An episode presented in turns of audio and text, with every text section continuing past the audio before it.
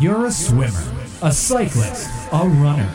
You're a triathlete. You're a conqueror of the multi-sport mentality. You seek greatness in your everyday life. But as an age grouper, your forte is the physical fitness that you strive for. Endurance is your middle name. You're listening to the Age Grouper for Life podcast, the ultimate source for living the triathlon lifestyle.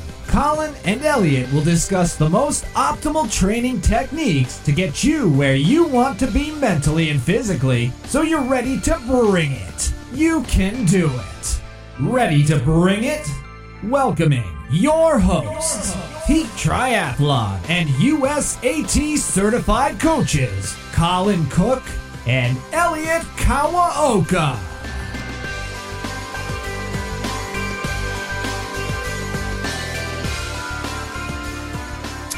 Hey everybody, this is Colin with, Hey, what's up, everyone? It's Elliot.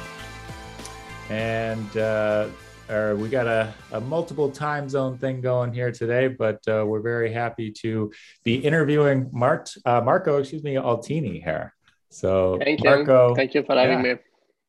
great to have you on here. So for those uh, not familiar with that name, he is the founder and creator, I believe, uh, all that on HRV4Training. Um, which is a heart rate variability solution that uh, I've been a huge fan of and using for quite some time. I'm actually not even sure how many years it's been that uh, I've been using it, and uh, a really big fan, and uh, actually been an ambassador of theirs for a few years now. But uh, really excited to talk about HRV and. Uh, you want to get into the nitty gritty with HRV? This is our guy here. So, it, Good to uh, hear. Thank you so much. yeah. So, Marco, why don't you give us a little background on yourself here, please?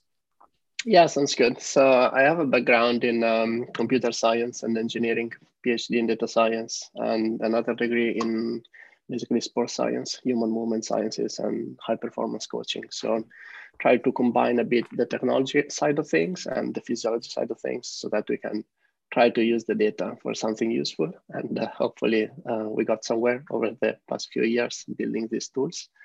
That's a bit what I've been doing. I also advise Oura, which makes uh, similar technology, but a sensor that you wear during the night uh, to measure similar things. Exactly, you have one.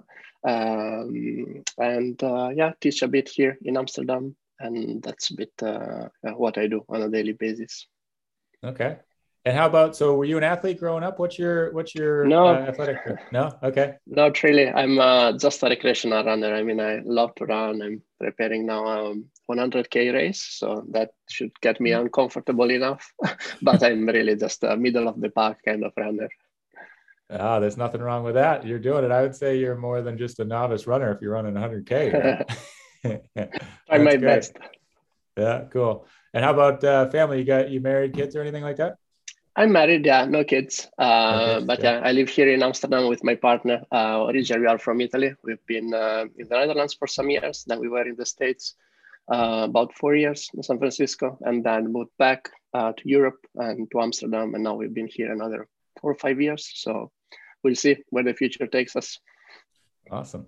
Awesome. Well, yeah, that is quite a background you have there. So it sounds uh, perfect for the stuff we love here. That's for sure. So uh, very cool. So why don't we start out? Uh, I mean, I think HRV in general is certainly continuing to get more and more popular, and I mean, we're seeing even it built into beds now and all kinds of things, and it's it's getting you know more, a little bit more mainstream here. But do you want to give us your definition of what HRV or heart rate variability is?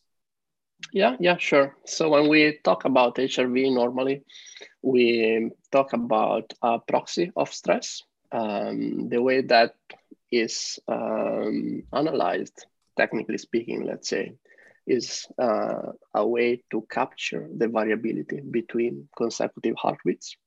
So when the heart beats, it's never exactly constant. So there is always some variation. And that's what we are interested in. And the reason is that variation in these heartbeats is not random, it's due mostly to the activity of the autonomic nervous system in response to stress.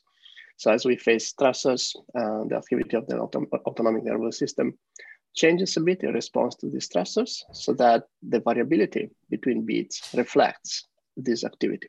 So if we get a little more stressed, this variability tends to reduce. And if we get a bit less stress, then this variability tends to increase. So when we look at this parameter, we can get an idea of the autonomic nervous system response to stress. Since we cannot measure that directly, uh, this becomes basically a useful tool simply because it's a practical way uh, to get to something that is close to the activity autonomic of the autonomic nervous system since heart rhythm is modulated by it. Perfect. Yeah. Yeah. Um, you know, one way I like to describe it here, simple is like you're saying there is, you know, even if you're, let's say your your heart rate is is 60 beats per minute for a second, right? That doesn't mean that it's just one beat per second, you know, and that would be the clean way you think of it, but it is varying there, and that's the the variability you're talking about that we're looking at that can really give us this insight here. So that's yeah, exactly. uh, that's awesome. Yeah. So what what got you into that? so I've, um, as I said, I was studying a bit of science. Uh, that was back in Italy, and uh, I don't know, I didn't find anything that was particularly interesting to me uh, in terms of you know the typical coursework that we did. Um, until I did this course where we started playing with some sensors, where you could actually measure something from the body. Uh, and it was, you know, quite some time ago, maybe 15 years ago. So we didn't have many sensors back then. So you had these prototypes where you could try to measure, you know, the activity of the heart, some other things like um, the sweat or maybe even brain activity. But again, just prototypes, so not commercially available things, things that we would develop in the lab. Um, and that I think triggered an interest. Uh, finally, I found something that, um, yeah, I thought it was really fascinating to try to measure something from the body and see how the data changes in response to the different things we do from just physical activity to stress and so on. Um, and then, yeah, sometimes it's just timing. So the years I got interested into this, technology got better. Um, we had the first iPhones that could connect to, for example, polar straps, while the previous versions were even, uh, yeah, you couldn't even do that easily. So you couldn't really develop an app that could talk to sensors and do things like that. While then in those years, when I also started my PhD, this became a lot easier. So I started playing with that.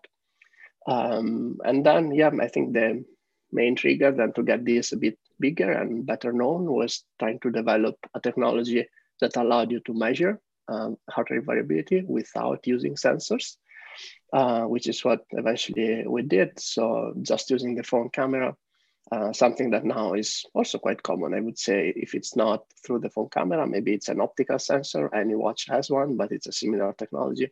We rely on blood flow uh, instead of measuring directly electrical activity of the heart. And you know, obviously, blood flows when the heart beats, so you can reconstruct that signal with uh, imaging techniques, and you know, a flash in the camera or an LED and uh, a light um, on, in a watch, things like that, or in a ring.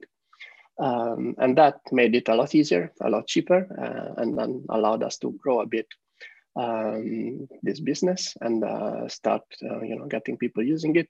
And I would say at the same time, learning a lot more because our own understanding also of this has changed a lot over time. We didn't have many of the answers, and we still don't have many. but in the, I think in the process, we learned a little. So we learned a bit better uh, how to use the tools. And you know, we enable other researchers and universities to do studies so that we can um, yeah, learn more also about things that we cannot. Very cool. So yeah, I was going to hold off a little bit on this question, but since you mentioned how you're you're tracking it here, and I use my phone every morning, I just use the the camera to to track mine. But what are your thoughts on the watch and the um, you know using it on the wrist space there um, coming off of that? Do you find that as a trustworthy source? So I would say that it is possible to measure accurately uh, from many uh, body locations, especially if there is absolutely no movement. So during the night, I think you can get accurate data from a ring. You can get it at the wrist um, during the day in the morning for a morning measurement. Also, you, you can get a good measurement if you're just lying in there not doing anything.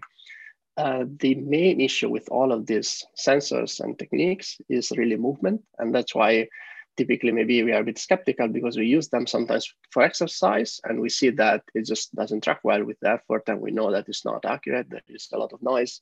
Maybe it locks to cadence uh, all sort of issues that we have but uh, at rest it's very different. So there it can work well provided uh, yeah we just relax uh, you know the sensors that you wear at the wrist you can mess it up very easily, even if you just contract your muscle. So you're not doing anything, you're lying in bed and you contract your muscle. That will create noise in the signal and make the data basically very artifacted. So any sort of thing creates issues, but it is possible for specific use cases like while you're sleeping or when you are just measuring first thing in the morning to get some good data there. Um, there are not that many sensors that can do that accurately, but uh, there are a few now that I think are reliable um, as long as we use them in the right context. You know, there are some that uh, also measure automatically, but when they do so, um, they don't provide very good data.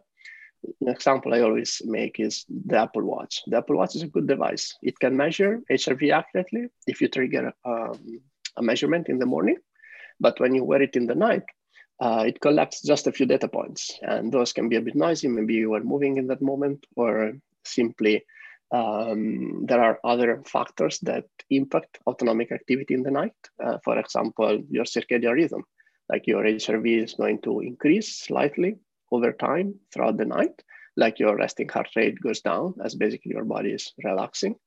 And similarly, your sleep stages will have uh, will reflect uh, HRV differently. So if you're in deep sleep, it's going to be a bit slower. In REM sleep, it's going to be a bit uh, more hectic and higher. Um, so those kind of things makes it so that if you use a device that is sampling just a few minutes throughout the night, you might get noisy data because of all these things that happen. Um, you know, you're unconscious, but your autonomic nervous system is not just idle; it's doing a lot of things. So that's typically gets lost somewhere um, in the message. But I think that's important to remember, and that's why we recommend normally if you prefer to measure in the night, to use devices that give you an average of the entire night. So all of these issues are averaged out. And then throughout the different days, you will be able to capture physiological stress well. And that's why also we work with Oura um, as it provides the full night. So I think that's uh, a reliable way to capture baseline physiological stress more than spot checks during the night. Oh, that makes sense. Yeah. Have you have you tried that, Colin? Like measuring throughout the night? Because I always just use a finger when I like as soon as I wake up, I I just use my finger for what is it like a minute? Yep. Yeah. Right. Yeah. Have you ever tried other ways to measure it, Colin? Well, it's interesting. I guess I'll have to ask uh, Marco here. So, you know, I am a big fan. I've got the the Oura ring on here, right? That is tracking throughout the night, right? But it's taking, it's still not uh, completely real time, right? It's taking doing a little bit of segmenting or no? So it's uh, the way it works. It will provide you with um, five minute segments right. of okay. um, right. your HRV throughout the night, and then it averages that and gives it to you. And right. when you do that it that way, there was actually a, a paper published just a couple of weeks ago that was looking at these two things. So first thing in the morning and full night. Um, and they looked at it uh, in a bunch of people and saw that the relationship is actually very strong. So basically, you are able to capture the same things because those are uh, the very few, I would say, uh, contexts uh, in which uh, you are able to measure baseline physiology without being uh, affected by all sorts of things that happen during the day or the night and other transitory stressors. So those are very similar, and I would consider them equivalent depending on you know, a person's interest. it could be that someone prefers uh, to just to use the phone and the camera. Someone prefers to wear a sensor, and then of course there are cost considerations. But in general, as long as you stick to the same method, uh, both of them can capture baseline stress. Uh, so that's I think is um, is good also to see it in the literature so that um, it's easier to let's say convince people that they can just pick whatever they prefer uh, instead of relying on um, I don't know one company's marketing more than another. That's fair. Well, yeah, no, it's interesting you mentioned that and and kind of go back to your question there, Elliot. So, you know, I do always pretty much when I'm waking up, I take a peek at my Oura data and you know and see what's going on there. But and and it makes sense. I, again, until you just mentioned, that, I had no idea you had any uh, affiliation with Oura. Um, but you know, you've had the integration in the app for a while, right? With between the two. Yeah, and, exactly. Uh, I did that right. uh, before actually starting working together. Okay. Uh, yeah, because okay. too many people were asking for it, so we checked the data and it was accurate. So we thought, okay, let's integrate it, and then we yeah. got to know each other and we did more work together. Cool, cool. Well, that being said, I still prefer to do, you know, use my my camera yep. and actual do a, a morning reading um, as opposed to relying on what the Oura is saying, you know, or I guess use it as a second, you know, my primary, but uh, an additional kind of reference point there, Elliot. Yeah, yeah, and if you've done it also for many years, I think then it might be still always interesting to look at the data more consistently. While if you change method, then um, is still useful if you look at the data collected with that method, but then there is a sort of a discontinuity with the previous data just because it's a different moment and the physiology will slightly differ. Yeah, yeah. So why don't we to, to level set here a little bit more? So like, so what happens after you do get a reading, right, is it gives you a score, right? And you know, there's again variability, and that's really what we're tracking here. But you're going to see how your score differs, you know, every day, you know, depending on, you know, like like he's mentioning here, your autonomic nervous system and how uh, it's doing there, right? So, but what uh, I guess my question or kind of confirmation here is also is like there is no score, you know, it's like what Elliot gets for a daily score versus what I get for a daily score is going to be much different, right? And so it's not like even if you get better, you know, yes, your number should climb, but that baseline is going to be different for everybody, correct? Yeah, exactly. That's one of the most important things, and maybe one of the most confusing for people that get started with this technology. Is that is very natural for people to compare, and we always right. compare to others. And um, for HRV, it's not particularly useful, even uh, with uh, people similar to us that maybe you know same age, uh, doing the same things and training at the same level. Not necessarily we expect to see values that are in line. And that's because there is a stronger genetic component in HRV uh, with respect to other parameters. And it's less impacted uh, by um, even exercise. So if we look at uh, things like resting heart rate, that many people are familiar with that, and with the fact that it tracks quite well with fitness, for example, you know, it tends to go lower as you get fitter, especially if you look at uh, a broader population, right? So people that don't exercise much tend to have a higher uh, resting heart rate. People that are, you know, uh, fit triathletes like yourself have a, typically a very low heart rate. Um, and that's something that is well established, I would say. But if you look at HRV, you don't necessarily expect to see these differences. Um, and therefore, it doesn't really make much sense to compare between people. And you can always make some progress, right? So I don't want to say that what you have is right. what you will always have, right? right. There is always uh, the possibility to change, um, especially depending on where you start, right? If there is room uh, for improvement in your lifestyle um, and you know your diet your exercise habits, things like that, then of course that will be reflected. But if you check already all of these boxes, typically, uh, which might be maybe your listener or you know yourself or myself, so we try to take care of these things. So may, our baseline might not change that much uh, over time, um, and that's uh, pretty normal, I would say. And that's also why HRV should not be used as the outcome. So we should not track it to increase HRV itself, but we should use it so that we can keep stress better in balance. And then what we optimize in the longer term is not HRV itself, but it's health and performance, which is uh, why we should use these tools basically as a way to balance stress and to capture stressors and to use that information to make adjustments in lifestyle or training more than to change the value itself over time. Absolutely. Yeah, I mean, I'll, I'll say that's definitely something I can attest to is over the years, and especially when I first started using the app, like there was a few times when I'd wake up in the morning and I'd get a low score, and uh, you know, the, the app would be saying, "Hey, you know, take it easy here," and I'm like, "Ah, I feel fine, you know, I'll be good." And then, sure enough, you know, two three days later, I'm sick, right? And you know, so I didn't listen to what it was doing and tried to push through it. And then I was ultimately, you know, I'm making a major, uh, significant setback because I wasn't respecting what I was getting from the data there. Right. And, you know, now that I've been able to, I mean, again, you can never say for sure what's what's going to happen right when you alter what you're you're doing but uh, a lot of times when i've seen that now i'm definitely either you know i still not saying necessarily you need to just totally stop tramming if it really really drops off or you know i always get my lowest scores the day after an ironman or something right? But uh, you know um, you know when you when you're able to recognize that and even just you know drop your intensity for the day or something like that and you know still keep moving but uh, but take it easy um, you know it's really i've i've rarely gotten sick or you know um, i really think it's been able to help me get out in front of some things very well where there's no way like i said i would feel fine that morning and and not expect anything you know anything was off and then you know that would be an indicator for me so yeah, uh, yeah. that's that's yeah, that really a huge value that i see with it yeah so i have a yeah.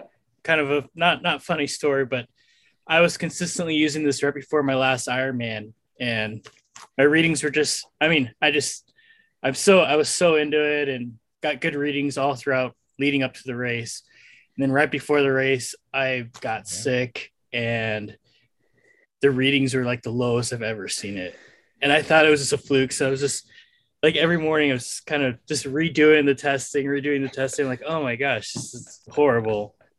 And I thought, oh, maybe this app's just broken or something. And yeah, didn't have a very good race. I got Sorry really sick. Yeah, got really sick and yeah, didn't end up finishing, but I can attest timing. That, yeah, very yeah, bad timing. just unfortunate timing. but the app right. works. right, exactly, right. And I think yeah, that's an unfortunate. Is, um, yeah. yeah. it's one of the. I think sickness and you know those kind of things are one of the things that always uh, shows up very clearly in the data because it's a big stressor. So uh, typically it's also repeated, so it's not just one day; it's maybe a couple of days. So it's more difficult to ignore also when those kind of things happen. Um, while yeah, when you have just uh, an acute suppression maybe and feeling good, as you mentioned, Colin before, it's something where you know you always question a bit like, shall I listen to this, or uh, maybe it's uh, you know totally fine to train. And I think what matters there is maybe trying to be a bit flexible just with uh, the intensity. As you said you don't have to rest right? If you train every day and that's normal for you than an easy workout will do. It's um, the the complete rest situation, unless you're sick, it's going to be for someone that maybe trains three or four times per week, and then you know something is off. Then it's better maybe to shift that day. But for someone that is training all the time, I think uh, from the data and also from our experience, um, low intensity is typically fine unless you're sick um, and that is not going to create a significant disruption or compromise uh, basically the system bouncing back to normal within a day or whatever uh, yeah needed to happen. But um, that's typically yeah i think what we can play with more than more than anything is really the intensity of uh, what we are going to do. Right. No absolutely it's another quick question here, kind of level setting for people. Um, how do you, when, in what position, and like, how do you recommend people measure their HRV? Yeah, so uh, normally the first uh, thing to do is to try to establish some sort of morning routine that is the same um, every day, regardless of what is exactly your routine. It should be this, uh, consistent across days. So um, the easiest for most people is just to grab their phone and measure while lying down in bed. So that's totally fine. If in some cases that's not possible because of uh, all sorts of reasons, from kids to pets to whatever, uh, you cannot just measure in that moment. Doing something different, like going to a quiet room or the bathroom or wherever, and sitting there and taking your measurement, also totally fine. In that case, uh, just try to do that every day because body position has an impact um, so we need to keep that consistent. There is uh, maybe a case for not measuring lying down for people that have a very low heart rate. Uh, I think still 99% of the cases there is no problem, but there are some corner cases in which your HRV might um, not reflect well parasympathetic activity. This is a case called saturation, in which basically your parasympathetic activity is high, but HRV does not reflect it well. So you can typically spot this because uh, you feel great, you've been training quite a bit, your resting heart rate is still exactly the same, so it's not changing from your normal, but your HRV is remains suppressed or particularly low. That could be a signal that maybe you're experiencing that um, case of, of parasympathetic saturation. And in that case, maybe it's better to sit uh, but yeah, vast majority of cases, I think it's better to just lie down. Uh, it's easier also not to mess it up. You know, when people start moving around or standing, then uh, if you have to wait 30 seconds, just you know to restabilize because you want to measure still rested those 30 seconds feel like three hours first thing in the morning i've noticed in people so they're just not going to relax that minute. So then it's easy to mess it up that way and it's better just to lie down and it's going to be fine most of the cases. So typically that's what we advise. Yeah. No i think that's a, a good takeaway. I think something that people get confused about is you know how they're measuring it and just making sure that they're being super consistent with it. Um, yeah. so that's great right? Absolutely. So Good. Uh, Ellie, you got another question? No, I've just been a huge fan of this app. I mean, I think I started using it in 2006, 17, 16. Okay, wow. And I, I just love how long-term users. Yeah, and I, Yeah. I love I love how you could just. I mean, it syncs up to TrainingPeaks, which I mean that's the platform I use, and so I mean every morning that's kind of been my routine is just wake up, put my finger over search the for the phone record. in final search.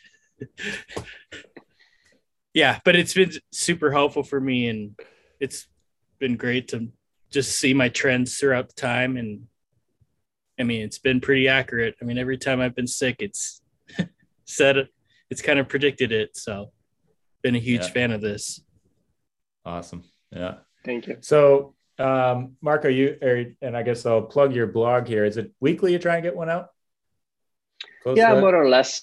Uh, Yeah. yeah, I try to write and uh, yeah, be consistent also with that and let people know that we're still here. Right, right. So uh, really some great information and one, I guess uh, people can read about it here, but uh, another interesting thing, I mean, so certainly we're talking about, and most people are doing it in the morning, right? But there's also the ability to do it before bed or at different times. Um, you mind kind of giving us a quick overview on your thoughts on that? Yeah, yeah, for sure. So um, I think that it depends a bit um, on what we want to capture. So normally, when we talk about HRV in the context of these apps or wearables, what we are interested in is this baseline physiological stress. So what comes from your training, potentially getting sick or travel, those kind of things that are, um, let's say, more meaningful stressors, not the shorter or transitory ones. Um, and also, when we talk about this type of stress, it's really cumulative of everything that we do. It's training, it's lifestyle, and that's why it's useful. Right? It's not specific of anything, but it's sensitive to all that we do. So any sort of stress will show up there. And since our capacity to handle stress is, of course, limited, we cannot take infinite amounts. So that can help us managing things a bit better. And morning measurements or night measurements are good to capture that type of baseline stress, let's say. And then we can try to experiment a bit also differently. There is some interesting research looking at uh, HRV just before and just after, after training, for example. And in that way, um, we might be able to understand a bit better uh, the impact of the session. For example, if we try to train uh, within a certain training zone, let's say for an easy session below aerobic threshold or something that should be really not taxing the body. Um, we have seen in literature and also in some of the um, experiments we've been running recently that if you measure your HRV before and after this type of session, and you did correctly, so it was actually at that low intensity, your HRV is not suppressed at all, just even right after the, the workout. So you bounce back very quickly to normal, and it can even uh, be higher than before training, which is somewhat interesting that basically you have Yeah. somewhat stimulated positively the system, right? Because we always expect that training is a stressor and maybe the positive change is also something cumulative of many training sessions over many months. But there seems to be even acutely uh, potentially a response that is um, positive in that sense if the intensity is low enough. And that allows us to play around also with this a bit and maybe keep the intensity that low, but then look at different durations and see at what durations maybe we start not seeing that anymore, uh, and which means we have some uh, stronger impact on the autonomic nervous system, which of course will lead to a longer recovery being required. Um, so we can try maybe to nail down a bit better also the intensities and these kind of things. Uh, but I think this is still uh, a bit complex and experimental because um, even the protocols to look into this are not well established. So yeah, I don't have um, yeah very practical tips on how to try to do this apart from experimenting a bit with measurements before and after and seeing what's your response um, depending on the intensity and the duration. But i think it's quite an interesting area to, to explore further. We hope to do some more studies in the year um, that follows yeah. Yeah. But I think a quick takeaway there from anyone here, right, is uh, going back to what we always harp on, especially as coaches, is right, making those easy workouts easy and those hard workouts hard, right? And how we can actually, and you know, not to go too far off of a tangent, I'm not a huge fan of like regular rest days and things like that. If you're keeping yourself moving and and doing easy workouts, how that actually can enhance your recovery, right? So, yeah, um, for sure. You know, so I'll take a pat on the back for that here. Yeah. uh, so I don't know if you what your your willingness is to comp uh, to to comment on this here, but I'm kind of curious what your your thoughts on the Whoop are, and and um, so I'll, I'll, start with giving my feedback on it. So I'll, I'll say. Um, I, I was one of, I think the first people to use it got reached out to kind of proactively and, and used it. And I think like their their app and like what they're trying to do is phenomenal. Like I think it's a really cool kind of layout and stuff like that. But I find, and the huge caveat is that that wrist based, you know, I find it to be extremely inaccurate. And if you're relying on, you know, all these this data, this, the data is the key to the essential piece of it, and that's not right, then it just isn't a valuable tool. So um, I don't know. I, again, I don't want to put you in a hot spot here, but uh, it's okay. I can. Uh, I can comment on the HRV bit. Um, yeah, I think we've seen also from reviews online and things that doing exercise, there are issues in the quality of the data. Uh, on my end, I try to look at the resting data and I always give everybody a chance there just because it's a bit different. So it's not necessarily the same. If it doesn't work during exercise, it can still work um, during uh, sleep. And uh, until just uh, last summer, they used an approach that unfortunately was a bit inaccurate also there. Um, it created more noise in the data because of the things we discussed earlier. So it would try to isolate this very specific window of time in the night. Uh, unfortunately, often getting it a bit wrong. It was not capturing that exact window um, when compared to reference systems. Um, and it would still be only five minutes. So because of the reasons we said with circadian rhythm and sleep stages, this basically adds more noise to the data, which means you can still capture very strong stressors like sickness or alcohol intake, those kind of things that you see also a lot when people share it on social media. They are captured well because they're very strong stressors, right?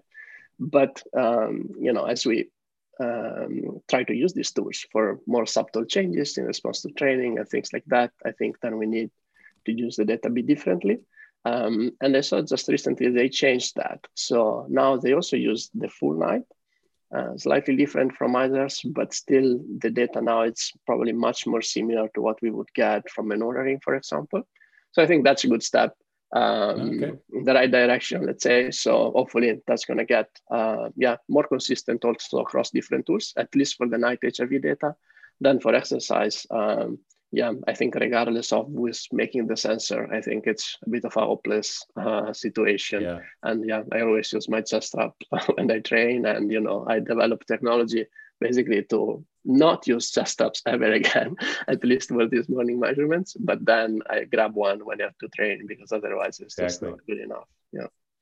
Yeah, I was tempted. I'm not. I don't post on social media too much, but I uh, I went out for a run. I think it was a couple weeks ago now, and I forgot to actually uh, connect my uh, i use an armband one uh, from uh, wahoo that i do find to be accurate but uh, it wasn't connected. I looked down you know it said my heart rate was like 174 beats per minute. And then i got it connected and it went down and said it was 127 or 126 you know it's just like and i know you know i know my body well and i think hopefully people know their bodies well enough to to recognize these things but i i just i don't even understand why these these wrist based exist here and why they're putting them on the watches because I think they're misleading people and uh, you know yeah, really, true. You know, unfortunately, um, most people don't have the knowledge you have of right, your body, right. and that that you see it all the time. Everybody's concerned or just posts things where clearly you can tell that that was just noise and it becomes problematic. But you make actually a good point. There, are, there is some hope because some sensors got a lot better. Uh, even the Polar one, I think the Verity yeah. and the OH one, I've been using one actually um, quite a bit, and uh, it's uh, yeah, I've been testing it quite a bit, and it's very good. I mean, very rarely it fails, uh, and you wear it indeed either um, higher on the arm or in different yeah. places that is not exactly the wrist right. where there is maybe exactly. even more noise.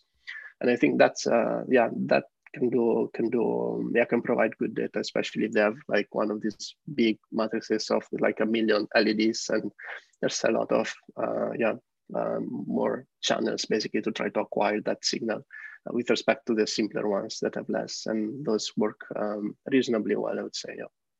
Yeah. So what about some of your your other apps there that are a little bit enhanced and more for training? Do you want to talk about those a little bit? Yeah, sure. So we make a few tools for um, anything heart rate variability, basically, and um, HRV4Training is, I think, our main one, um, and the one that is, uh, yeah, more mature. Has been almost a decade, I would say, since we had the first prototypes now, um, and that's all about quantifying physiological stress at rest, at rest, and then trying to make adjustments to keep things in balance. We have a couple of tools for um, research, I would say, and experimentation mostly used by people just trying out things or universities. Those are camera HRV and HRV logger. So those also are pretty much the same. One uses the camera and one uses sensors, and you can just measure anytime instead of being constrained. Let's say it's the morning routine. Um, but then there is also no interpretation whatsoever. So it's just a way to collect this data. And then uh, you can, you know, run your experiments, export the data, and do your analysis. But it's more of a let's say, advanced tool for someone that is into the kind of data and analysis um, yeah, associated to autonomic responses. And then we have one for biofeedback. So that's also, I would say, more of a consumer tool. So deep breathing exercises um, that try to stimulate the parasympathetic system, see if that can have an impact on recovery or generally just on um, anything mental health. I think that's where these tools are um, typically more used. So think about anything that is mindfulness or yoga or any exercise that uh, involves breathing at typically six breaths per minute or around that. So deep, slow breathing and how that should impact um, autonomic activity. And we developed this tool a couple of years ago. I think the interest there is also trying to see if this type of practice, apart from the uh, benefits that have been studied in research associated to certain um, conditions, let's say associated to depression and anxiety, um, and, and all of that can also impact your baseline physiology in a way because we have um, evidence only of the fact that acutely when you do it, your HRV is very high because of the low and deep breathing. But then that effect is basically disappearing a second after you're done. So it's not lasting. Um, and then the question is if you practice that repeatedly over time, um, every day, so to speak, and even at the let's say at the dose that these protocols recommend, which is quite high because it's uh, 40 minutes per day, so it's quite an investment in time, let's say. Um, do you get changes in resting physiology? Does your HRV improve over time? And I think there, uh, yeah, the jury is still out. It's difficult to uh, see clear associations um, for some of the reasons we discussed also earlier. Maybe some of the people that use these tools already are um, health conscious and things are more or less where they are with their baseline HRV. Um, at the same time, it could be that there are other benefits or that um, you're just able to handle stressors differently despite no change in the baseline physiology. So maybe your physiology changes when you face the stressor in that transitory phase more than at the baseline level. So just more questions, basically. Yeah, that's cool. That's so what cool. is what is that app called, Marco? It's called HRV4Biofeedback. Uh, so very similar. Um, and then um, it's it also works either with a camera or a sensor, and um, it provides a simple test to determine your uh, resonant frequency. That would be this low breathing, uh, deep breathing frequency that is optimal to you because it's slightly different between people. Could be six or 5.5 or 6.5. And then when you breathe at that, basically your HRV is maximized. So while you do exercise, it's going to be much higher than in the morning. Um, and yeah, ideally, if you keep that up, uh, you should see some sort of changes. Um, or not. but at the same, that should be the idea that you stimulate That's, a bit the parasympathetic system. Yeah, yeah cool. it's really interesting. I'm going to try that out. Thanks. Yeah, yeah, cool. So also, I'm curious here. So you know, you if we're going through the you know morning routine and we're we're doing our one minute test and then there's also a bunch of subjective uh, questions right like you know how was the quality of your sleep you know different what time do you go to bed what time do you wake up and um, you know alcohol consumption one's easy for me but uh, you know there's all kinds of those things like that. Um, do you how, i'm curious like how much do those and i'm sure your algorithms kind of changing all the time you know i know you stay on top or whatever but like how much do those things impact what we see for for results? All right so here um, i would say the first um, most important point is that that data is mostly there to provide context around okay, the measurement right. because otherwise we have physiology without context and then uh, yeah you remember that day but then two days later you don't know anymore what happened and it's difficult right. so to make use of the data for yourself and then another thing that we do is that when we provide a number as hrv the number is always your physiology it's not impacted in any way by any question because i think the number needs to reflect just the physiology instead of mixing the physiology and behavior like we have now with all these recovery and readiness scores. I think that's complicated because um, let's say you slept a bit less or you exercised a bit more, then the algorithm will penalize you because those things are supposed to require more recovery. Right. But then what if your body does not show that you need any more recovery? Like what if your body and your physiology is perfectly normal? I don't think that it's fair that you have to show a lower score just because the behavior has changed. Right. So I think that sometimes when we put together things, uh, we have this false impression that we gain more insights, but we are actually diluting the insight. We lose information. We don't know where the reduction came from. So that's why we yeah. prefer to keep it separate. Uh, right. So you have your physiology, and then you have all the subjective data so that you can try to figure out what caused maybe the reduction in physiology. And then when we provide the advice, we combine them, but that's just in color. So if you see a yellow uh, score, the number is still just the physiology. But yellow might be also because you reported that you were very sore and you slept very poorly. And then the advice will actually say that in the text. So it will say, okay, your HRV is normal, but your subjective scores are negative. So you can always distinguish that way. Um, where does the issue come from? Uh, and I think that's a bit more useful than trying to put them in a single number, where eventually, yeah, uh, you are just mixing up things that I think are more useful if we just keep them separated. Yeah. Well, I do like, uh, I think it was within the last year or so, I did switch over so that the HRV score doesn't pop up first before I put in the subjective yeah, stuff. I think that's right? a good idea. I, I I like that a lot because then it doesn't, you know, uh, alter your mental state of what you're thinking. Uh, you know, once you get yeah. dialed into looking at that score, you're not, you know, going positive because you saw a higher one or going negative yeah, because you for saw sure. a lower one, right? It will so, it will impact you. So right. never look at it. yeah. Yeah, yeah exactly. I think uh, it's uh, it's a good idea to keep that it's hidden until you have done the questionnaire because in a way or the other it tends to influence us. Right.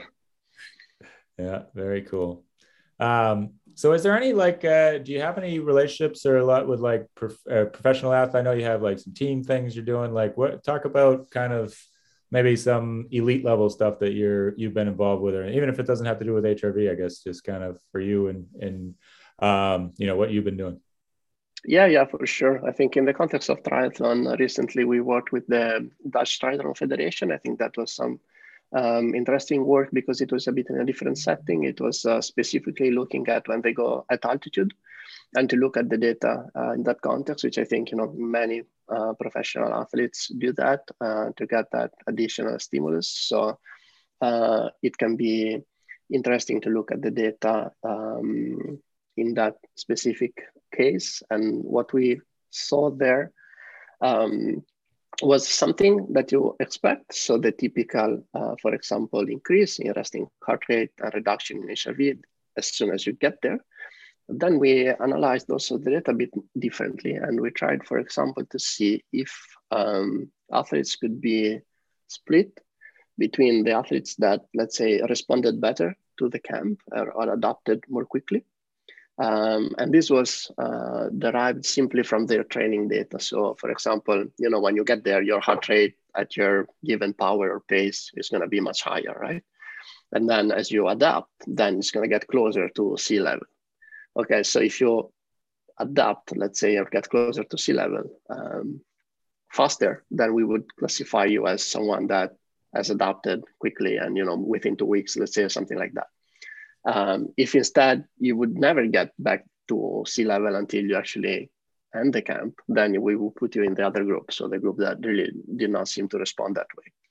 And we could see that the HRV profile of these two groups was quite different. So the one that um, had more trouble adapting, you could tell from the first days that they had a larger physiological disruption, let's say. So their heart rate was quite a bit higher with respect to sea level, while the other ones, uh, it was still higher, but not as much as for this group. So you could see um, basically that the change in heart rate and in HRV could reflect how well they would adapt uh, in, within uh, a couple of weeks, um, which in a way makes sense. So if you have a stronger physiological uh, response, uh, maybe the stressor is a bit higher for you. Um, you know, maybe for that type of athlete, either you need a little less altitude, or maybe you need a couple more weeks at altitude, or you could try to play with these things and see if uh, that brings any changes. But it was interesting because you could see some of these differences in the first week at altitude in the physiological data. So already early on, before you could see any difference in how this evolved in the training data later on. It was a tiny sample, so it was just uh, think four elite athletes for two years, so repeated camps. So there was some more data there but still, um, you know, when we when you look at the elite, there's always very few people by definition. Uh, but still, it was uh, yeah somewhat interesting to um, to look at that data more specifically. This I did in the context of um, when I did my other masters. That was back here in the Netherlands. So I had the opportunity to work a bit more.